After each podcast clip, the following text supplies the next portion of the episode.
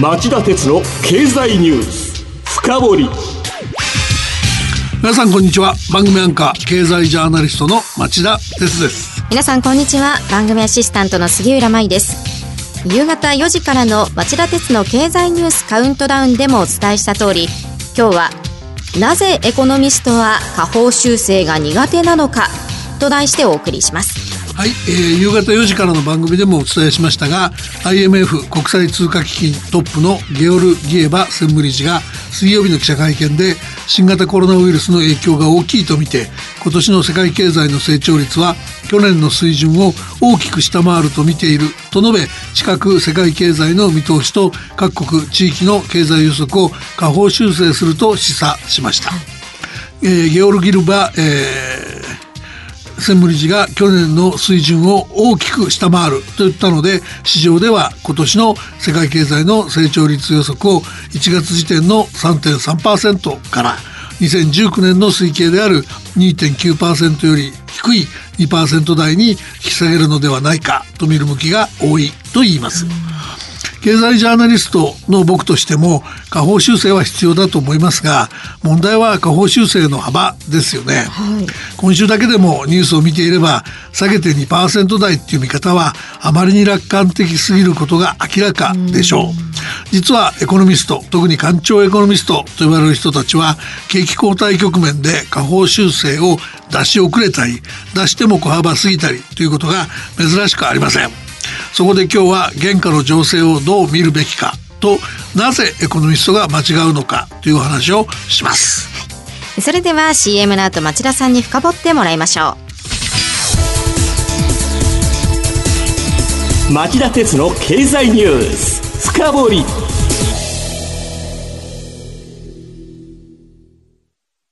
資産運用をお考えの皆様運用は日本株式だけで十分と思っていませんか？話題のスマートフォン、電気自動車、インターネットでのショッピングなど、周りは外国企業で溢れています。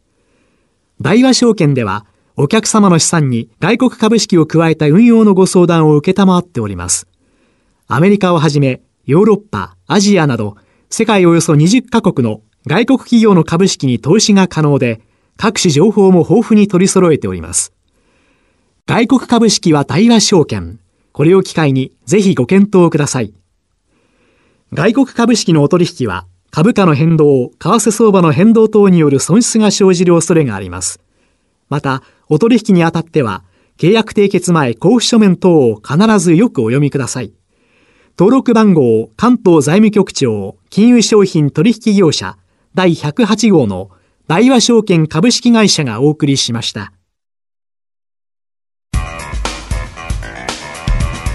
今日の深掘り町田さんはこの番組や夕方の町田鉄の経済ニュースカウントダウンで早くから新型コロナウイルスの感染拡大が経済に与える影響を甘く見てはいけないと指摘してきました。その意味では IMF のゲオルギエバ専務理事より2ヶ月ぐらい前から経済の下押し懸念を表明したきたわけなんですが、まあ、現時点で今年の世界経済と日本経済がどれぐらい減速すると見ているんですか？まあ、ラフで恐縮ですけども、これぐらい大きな下押し圧力っていうのは、2008年9月にアメリカの投資銀行、リーマンブラザーズホールディングスが経営破綻したことに端を発して、連鎖的に世界規模の金融危機が発生した時、つまりリーマンショックの時以来だと思うんですね。で、世界経済で言うと、あの時はショック前年の2007年から2009 9年にかけて2年で6.5ポイント減速して2009年にマイナス0.6%を記録しました。で感染拡大がいつまで続くかで、えー、大きく左右されるんですけど、でもまあ今回は今年1月からほぼフルに新型コロナウイルスの影響が出ますから IMF の推計で2.9%成長となっている去年から少なくとも34ポイント下がり、えー、2020年はゼロ成長からマイナス1%ぐらいに落ち込んでもおかしくないと僕は見ています。その場合日本経済はどうなるんでしょうか？リーマンショック前後を振り返ると、日本経済の GDP の伸び率は、2007年が2.3%、2008年がマイナス0.7%、2009年がマイナス6.3%でした。この例から言うと、IMF の去年の推計値が1%ちょうどですから、まあ今年中にマイナス5%前後まで落ち込んでもおかしくないんじゃないですかね。そうなると深刻ですが、なぜそのように推測されているんですか？やっぱり長年この仕事を経済ジャーナリストやってってきて、その感じる肌感覚があるんですけども、えー、まあこの2、3日だけ見てもですね、巷には猛烈な経済の減速を予測させずには置かないニュースが溢れてますよね。まあいくつかご紹介してみましょうか、そういうのをね。はい、ぜひお願いします。あの、第一は世界的な人の移動の激減ですよね。航空会社の状況を見れば大変なことになっているのは一目瞭然です。日本の、えー、航空大手2社の ANA と JAL は水曜日、新型コロナウイルスの拡大を受けた国内線の減便戦略を発表しました。えー、新型コロナ騒ぎで国内線の減便に踏み切るのは今回初めてなんですけど、両社によると3月の国内線全体の予約数は去年の同じ時期に比べて4割減少しているそうです。で、国内のドル箱路線中心に減便することになりますから、業績への影響はかなり深刻でしょう。それからそのすでに両社は中国を中心とした海外路線の減便も進めてきてますよね。で、こちらは ANA の中国本土路線が現在新型コロナ発生前のおよそ4分の1に減少。JAL も発生前のおよそ3割の水準と言いますから、このダメージはまあ国内線の比ではないんでしょうね。うん、すねあとですね、いくつかその紹介、東南アジアの航空会社なんですけど、あの、早くも国営のタイ航空が月曜日に発表した去年12月期の連結決算で、およそ415億円の最終赤字を記録しました。ここ、この会社最終赤字3年連続なんですけど、あの、新型コロナウイルスの影響が出てくる今年12月期は、相当これまで以上に厳しい業績が予想されますよね。でこうした中で例えばその経営非常事態を宣言してコストカットに取り組んでるのがあの韓国の経営再建中のアシアナ航空で、なんとですね全社員を対象に3月中に無給給料なしで休業お休みを10日取得することを義務付けてる。で、ちなみに韓国政府がまとめた韓国内の、えー、航空会社の2月第3週の乗客数は前の年の同じ時期に比べて84%減少だったって言いますね。どこも厳しいですが、アジア以外はどうでしょう？あの、世界レベルを見るには、航空だと IATA、国際航空運送協会が、あの、まとめてるレポートなんですけど、新型コロナの感染拡大により、世界の航空会社全体の今年の損失は630億ドル、およそ6兆7000億円に上ると木曜日に発表してます。人の移動の激減というのは影響してますね。そうですね。あの、第二の例としては、製造業全体の参考になる数字なんですけど、あの、素材とかエネルギーが変調をきたしてるってことですね。あの、中国鉄鋼工業協会によると、新型コロナウイルスの流行が続く中国では、